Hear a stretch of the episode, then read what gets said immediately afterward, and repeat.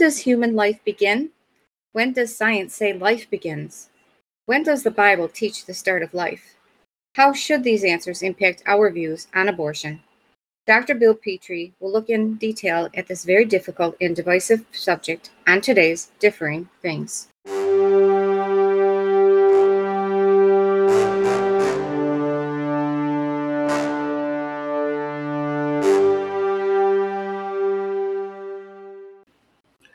Abortion, Roe versus Wade, Supreme Court leaks, protests.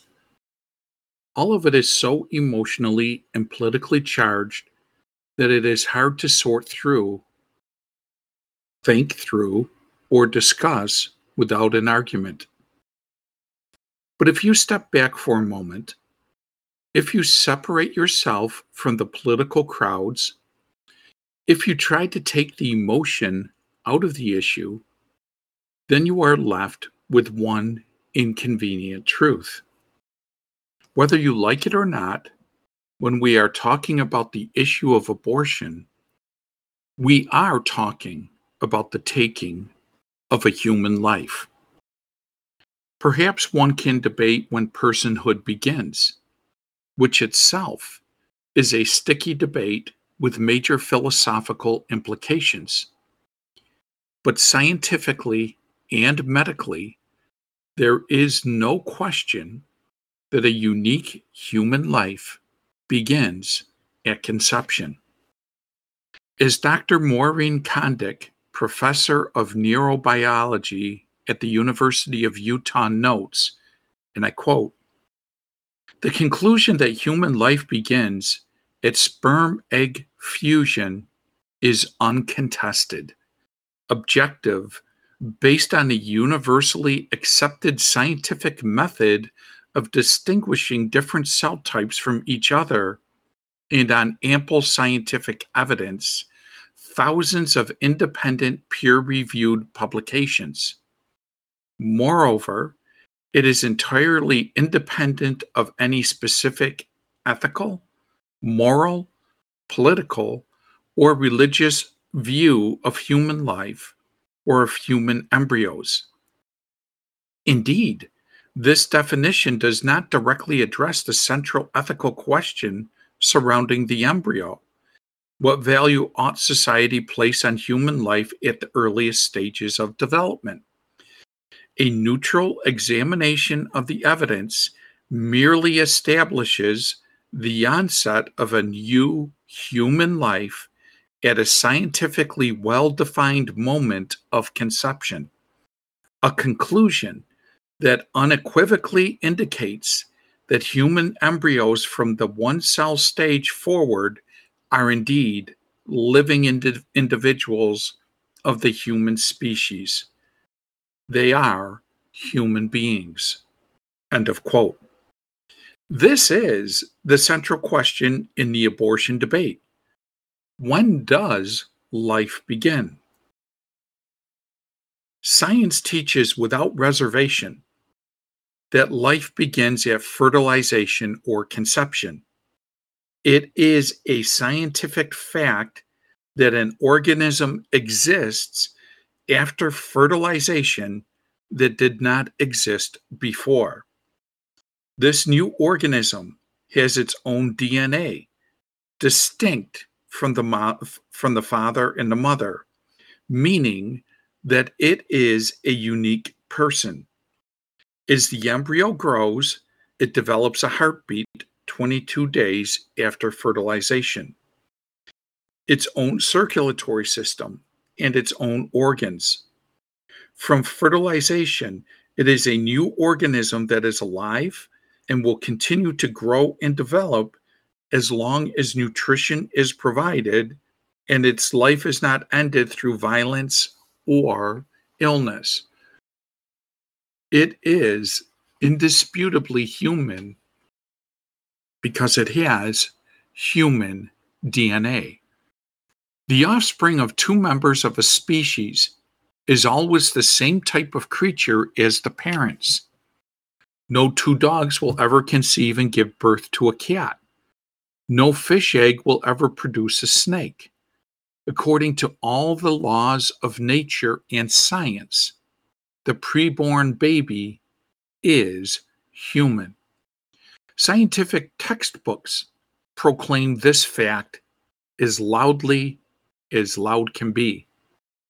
Keith L. Moore's The Developing Human Clinically Oriented Embryology, 7th edition, states the following, and I quote A zygote, or fertilized egg, is the beginning of a new human being.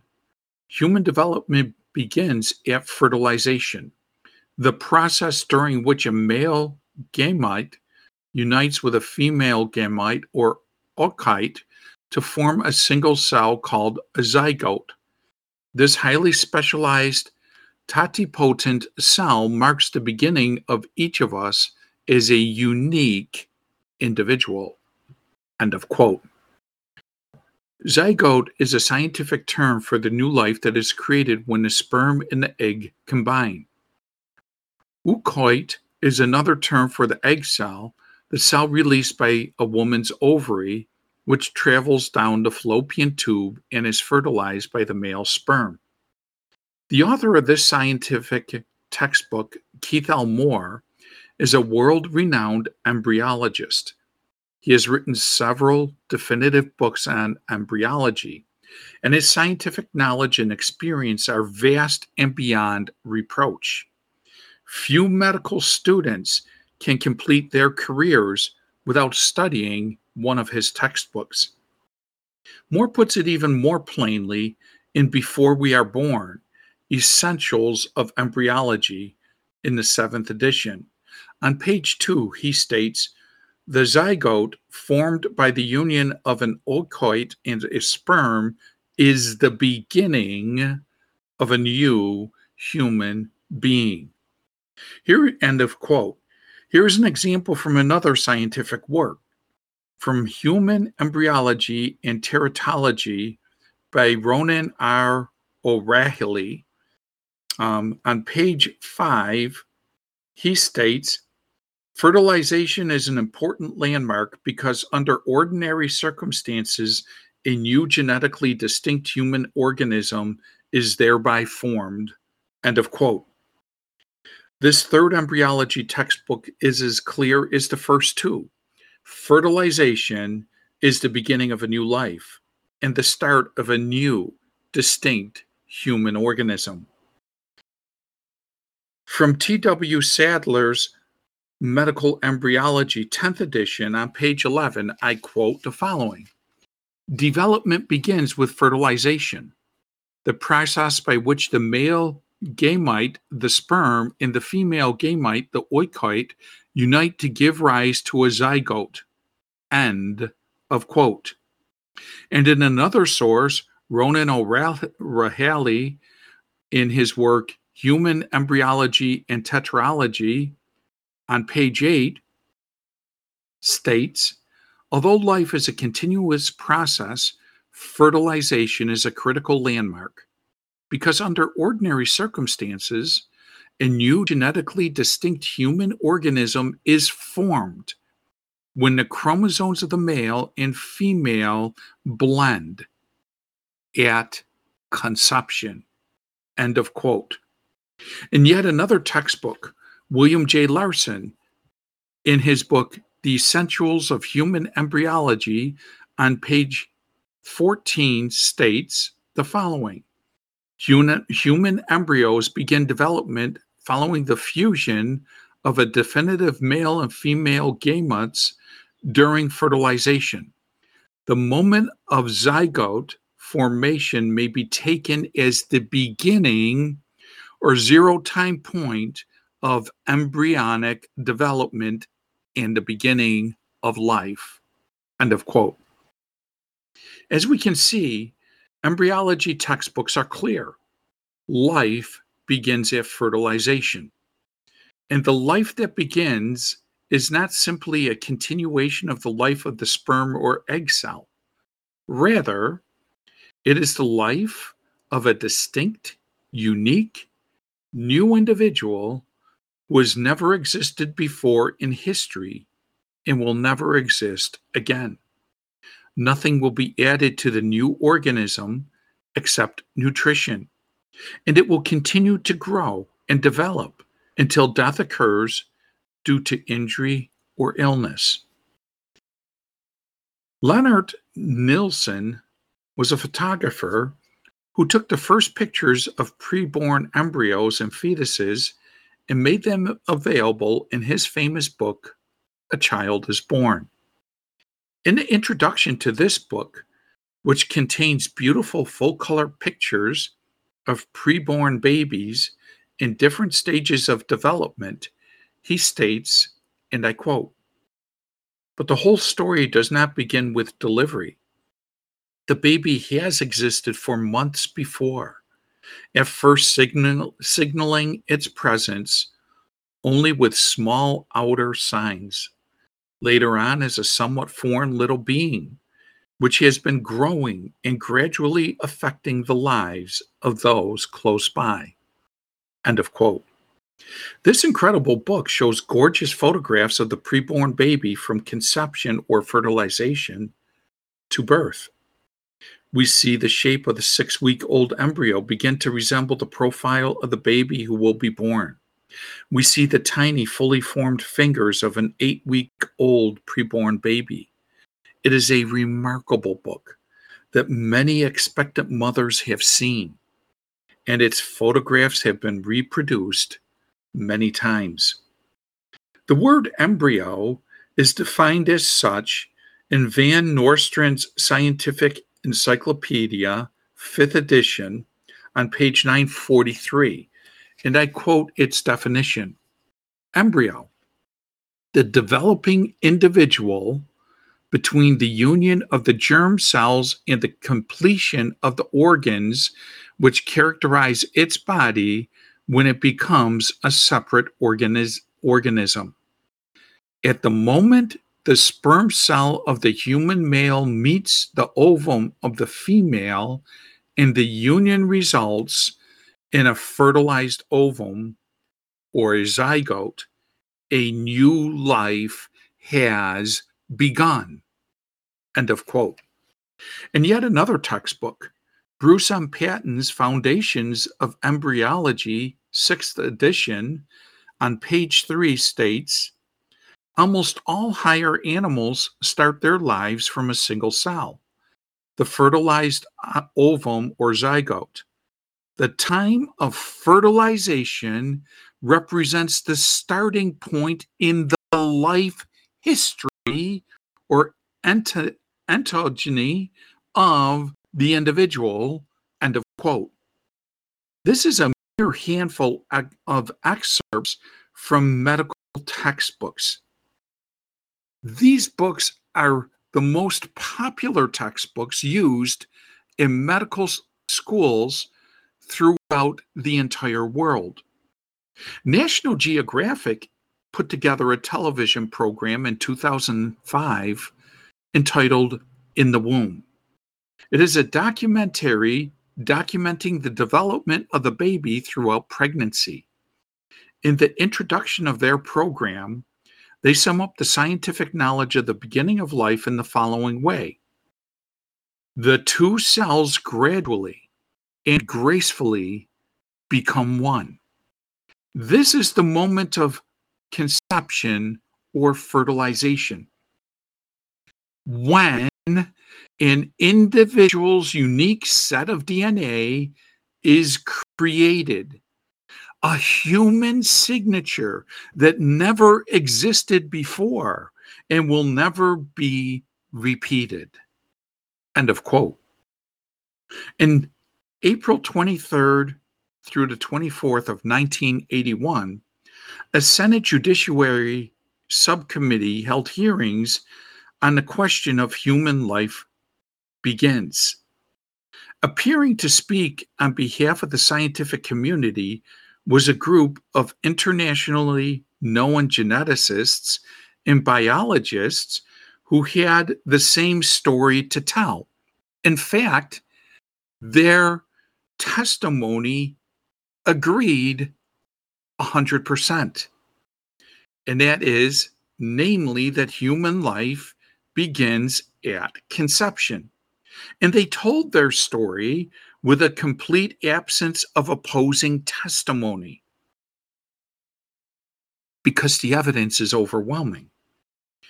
The Subcommittee on Separation of Powers to Senate Judiciary Committee S 158 report, the 97th Congress, first edition, and I'm going to quote some of the people that gave testimony from this. Dr. Micheline M. Matthews Roth from the Harvard Medical School gave confirming testimony supporting supported by references from over 20 embryology and other medical textbooks that human life began at fertilization. I quote her It is incorrect to say that biological data cannot be decisive. It is scientifically correct to say that an individual life begins at conception. End of quote. The father of modern genetics, Dr. Jerome Lejeune told the lawmakers the following To accept the fact that after fertilization has taken place, a new human has come into being is no longer a matter of taste or opinion. It is plain experimental evidence. Each individual has a very neat beginning at conception. End of quote. Dr. McCarthy DeMere, medical doctor and law professor from the University of Tennessee, testified, and he stated The exact moment of the beginning of personhood and of the human body is at the moment of conception. End of quote. Dr. Alfred Bongiovanni, professor of pediatrics and obstetrics from the University of Pennsylvania School of Medicine concluded I am no more prepared to say that these early stages represent an incomplete human being than I would be to say that the child prior to the dramatic efforts of puberty is not a human being. I have learned from my earliest medical education that human life begins at the time of conception. End of quote. Dr. Richard V. Jaynes had this to say to say that the beginning of human life cannot be determined scientifically is utterly ridiculous. End of quote. Dr. Landrum Shettles, sometimes called the father of in vitro fertilization, states conception confers life and makes that life one of a kind. End of quote. And on the Supreme Court ruling Roe versus Wade, the legal brief establishing Roe versus Wade stated to deny a truth about when life begins should not be made a basis for legalizing abortion. End of quote. Professor Eugene Diamond stated either the justices were fed a backwoods biology or they were pretending ignorance about a scientific certainty. End of quote. Gordon Heime, medical doctor, chairman of medical genetics and of, at the Mayo Clinic, states by all criteria of mo- modern molecular biology, life is present from the moment of conception. Science has a very simple conception of man. As soon as he has been conceived, a man is a man and a woman is a woman. End of quote. C. Christopher Hook, medical doctor, oncologist, at the Mayo Clinic and director of ethics education at the Mayo Graduate School of Medicine, stated When fertilization is complete, a unique genetic human entity exists. End of quote.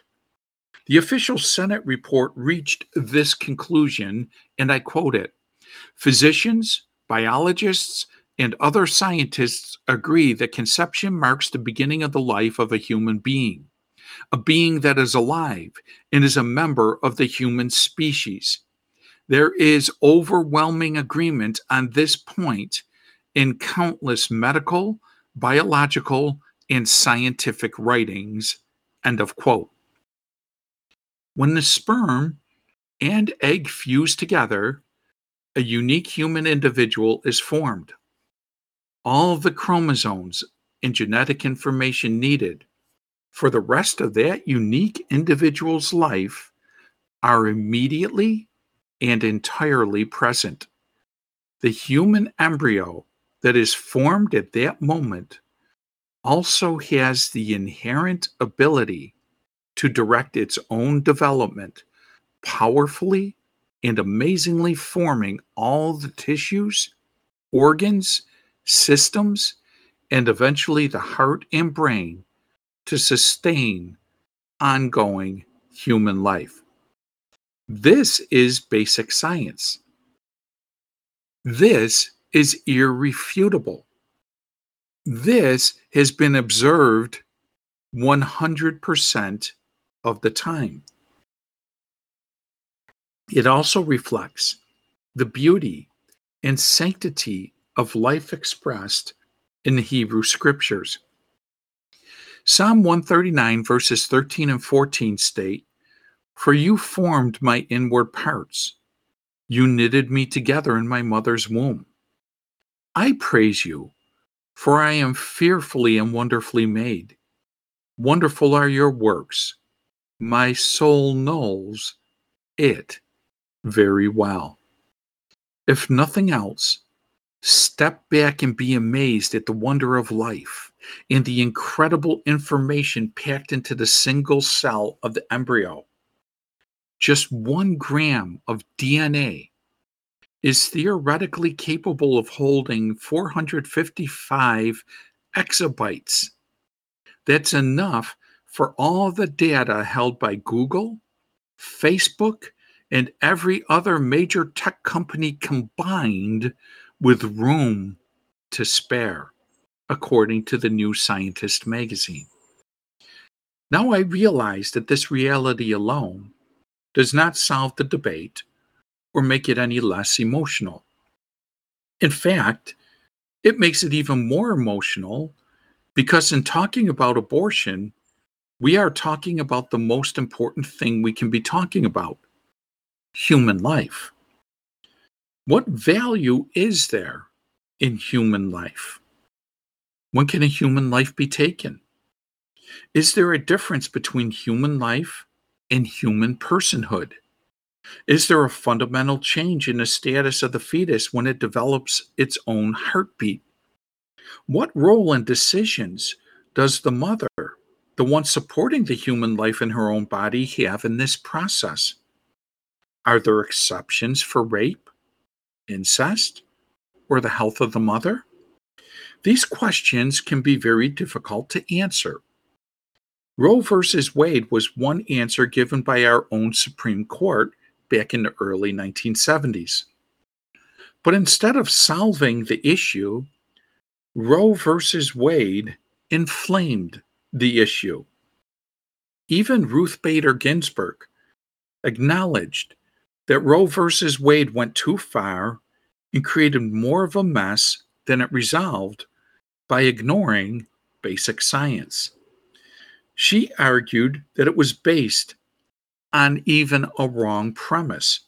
I quote Ruth Bader Ginsburg.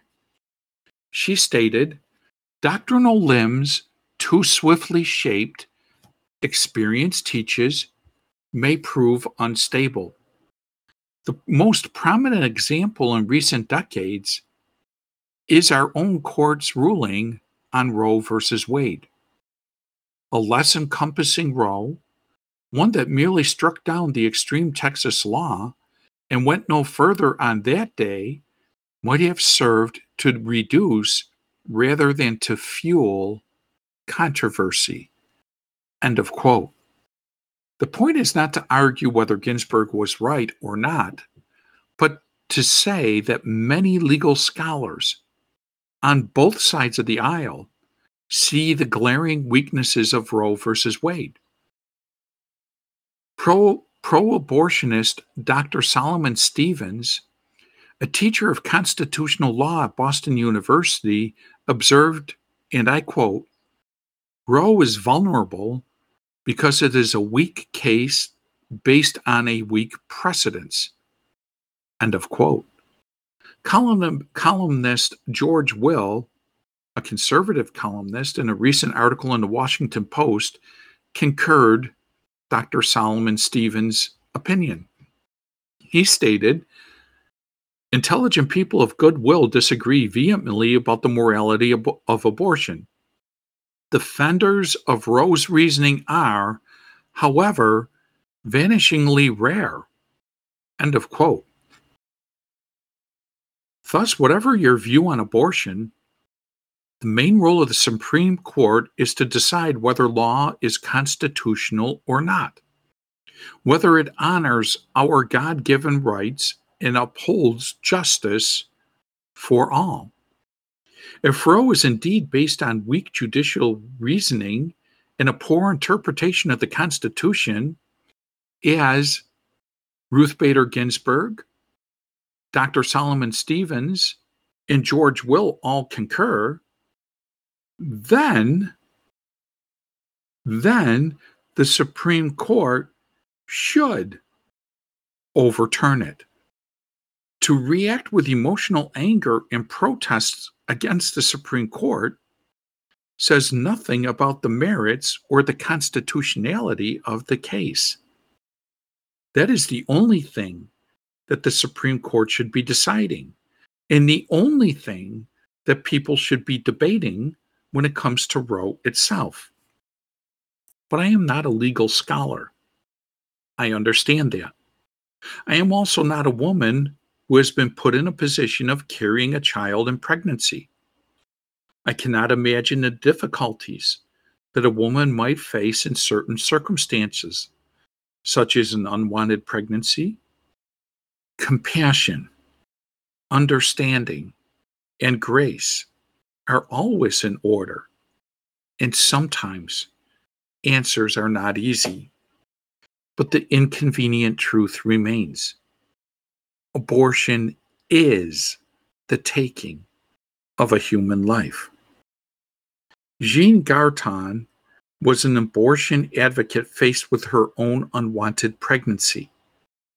She was a firm believer in abortion until one night while observing the medical slides of an aborted two month fetus, her three year old wandered into the room and asked innocently, Who broke the baby? Her three year old saw what she did not want to see. And it changed Miss Garton's perspective and her life. She went on to oppose abortion, not only because it ends a human life, but because it also harms women. When one studies the history of abortion, oftentimes the person who wanted the abortion the most was the man who fathered the child. Abortions in the Roman Empire were almost always forced on the woman by the man, and most of the ch- children aborted or killed right after birth were girls. Thus, the ratio of males to females in the Roman Empire was estimated to be as high as 140 males per 100 females. In the nations of China and India today, the ratio, ratios are simil, similarly skewed because of the prevalence of abortion against females. In many cases, the women who are having abortions are doing so because the father is not only unwilling to be involved or to be a help, but also actively pressuring the woman to abort. These are the men who want to gratify their sexual desires but not be responsible enough to love the women that they impregnated or raise the baby they fathered. This is the side of abortion that is rarely talked about. What a pregnant woman wants is often not an abortion, but the commitment of a husband and a father and the support and love of a family and a community around them to help them be a mom. Thus, a culture of abortion not only devalues human life, but also reinforces the irresponsibility of men. And often, the biggest victim of this kind of culture are women. If Roe versus Wade is overturned, then it will not be the end of abortion, nor will it be the end of the difficult debates and choices that face us as a nation. It will merely put the issue back in the hands of the states, where the issue can be debated among legislators elected by the people they represent, and thus ignoring science and biblical precedent. Ultimately, no law can solve all the issues, only changed hearts. In a society bent on acting justly, loving mercy, and walking humbly with God can bring about the best solutions, which not only honor the life of the child, but also honor and support the life of the mother. But perhaps it is fair to ask who are you to speak? I am not a woman. I am not a mother. I am not the one facing some of the difficult realities that a woman might face during pregnancy. That is true. And I can never speak as a mother. And beside all of this, there are many pro abortion advocates who claim that there is nothing forbidden abortion in the Bible. For example, ex priest Daniel C. Maguire states there has been no systematic thinking in Jewish Christian tradition on abortion. There is nothing in the Bible on it. End of quote. Roy Bowen Ward, professor emeritus of comparative religion at Miami University of Ohio, writes One thing the Bible does not say is, Thou shalt not abort. End of quote. Mark Bigelow, a member of Planned Parenthood's Clergy Advisory Board, writes One thing I know from the Bible is that Jesus was not against a woman having a choice in continuing a pregnancy. He never said a word about abortion, nor did anyone else in the Bible, even though abortion was available and in use in his time. End of quote. What are we to make of the Bible and abortion argument? The statement that abortion is not explicitly mentioned in the Bible is technically correct. However, this allegation falls prey to the logical fallacy of assuming that because an act is not mentioned in Scripture, the Bible therefore approves of that act. After all, Scripture does not specifically condemn many other types of evils, such as pyramid schemes, terrorism, carjacking, and kidnapping. Does this mean that Christians should not oppose these evil acts either? The Bible and abortion argument is a mere div- diversion, like the other pro abortion slogans. It is a straw man. Some people mock Christians who look to the Bible for moral direction, claiming that people should not need the Bible to know that certain acts, such as murder and stealing, are wrong. Of course, they are half right. These sins are against the law of nature and nature's God. So they are unjustified by any means. But we can also extend such reasoning to include abortion. Christians do not need the Bible to tell us that abortion is wrong, because as we have already shown, science concludes without a shadow of a doubt that the preborn child is a human being, and reasonable people can agree that it is wrong to kill innocent human beings. Abortion has always been more of a scientific question than a religious one. It would not occur to many pro abortionists that Christians might oppose abortion for other than biblical reasons.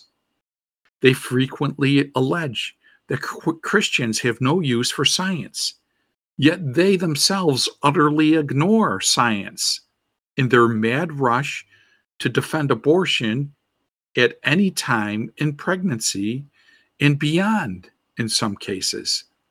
They ignore all evidence proving the existence of fetal pain. They are profoundly and willfully ignorant of fetal development and they simply ridicule post abortion syndrome and the abortion breast cancer link.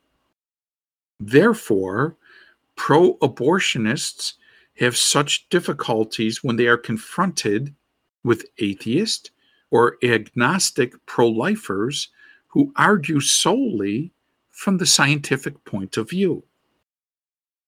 Pro abortionists generally, generally base their opinions on neither science nor religion, but mere feelings. As MSNBC host Melissa Harris Perry said, and I quote, When does life begin? I submit the answer depends an awful lot on the feelings of the parents. End of quote. And when asked what a preborn baby feels when it is being killed by abortion, abortionist Michael Ballard replied, and I quote, Oh, I think that depends on your philosophy. End of quote. In other words, abortion advocates only use both theology and science as weapons not in not in a genuine and honest search for the truth. Their appeals to the Bible are irrelevant to an honest scientific discussion of the case against abortion. Even so, pro lifers can easily point to the Bible to support their position, as well as the science of what constitutes life. There are many sins that the Bible condemns implicitly or indirectly. For instance, the commandment, Thou shalt not kill, certainly applies to sins such as serial killing, terrorism, and the indiscriminate bombing of civilians during warfare, though these are not specifically mentioned in the Bible. How then may we know that the Bible indirectly condemns abortion? I think there's four major ways we can know. First, to begin with, the Bible repeatedly condemns the killing of the innocent. Jeremiah 7 6, Jeremiah 22 17, Psalm 106, verses 37 and 38, Proverbs chapter 6, verses 16 through 19, Isaiah 53 6, Luke 17 2, and Matthew 18, verses 10 and 14. A preborn child is obviously innocent of any crime or actual sin because he or she cannot possess the intent of doing evil. Pro abortionists sometimes justify abortion by casting the preborn child in the role of an aggressor. This is illogical because aggression requires conscious intent. Second, the Bible teaches that human life created and nurtured by God is present in the womb of the woman from the very beginning. Psalm 139, verses 13 through 15, praises God, stating, For thou didst form my inward parts. Thou didst knit me together in my mother's womb. My frame was not hidden from thee when I was made in secret, intricately wrought in the depths of the earth. Furthermore, God personally named and honored seven men before they were even born. Only persons merit names. These seven are Ishmael, in Genesis 16:11, Isaac in Genesis 17:19, Josiah in 1 Kings 13:2, Solomon in 1 Chronicles 22:9, Jeremiah in Jeremiah 1:5, John the Baptist in Luke 1:13, and Jesus Christ himself in Matthew chapter 1 verse 21. Third, all authentically religious people agree that God opens and shuts the womb and infuses the human body with a soul. There are more than a dozen biblical references referring to this. This means that God certainly intended to create a human life, and we have no right to interfere with his will regarding its creation. God does not act randomly or without reason, despite what some abortion advocates allege. He creates every child for a purpose.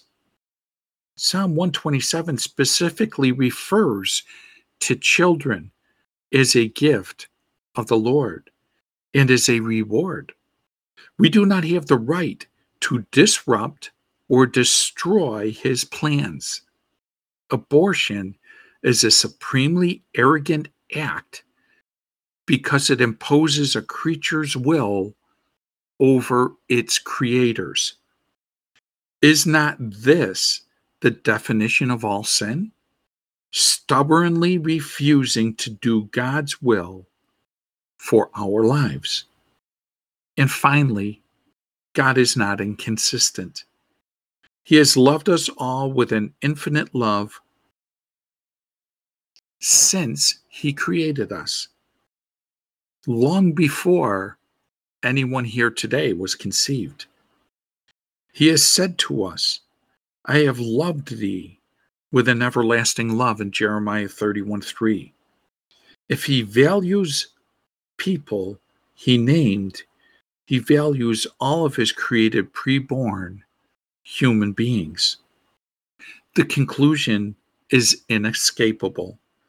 The Bible condemns the killing of the innocent. Preborn children are innocent. The human life is present from fertilization, as willed by God and is confirmed by science. Therefore, the Bible also condemns the killing of preborn children. No other honest or logical conclusion is even possible. Preborn babies are among the most vulnerable and helpless members of our society. The value of human beings is not dependent on where they are, how tall they are, what race they are, what they look like, or how old they are. Each person has inherent worth because of who and what he or she is a member of the human species. I hope you enjoyed this podcast of differing things, and I hope it challenged you. I hope that you will really give a fair hearing to the things that you heard today. Today's podcast is going to end with some music that is used by permission from James Sunquist. The name of the song is Harvest Song, and I hope you enjoy it.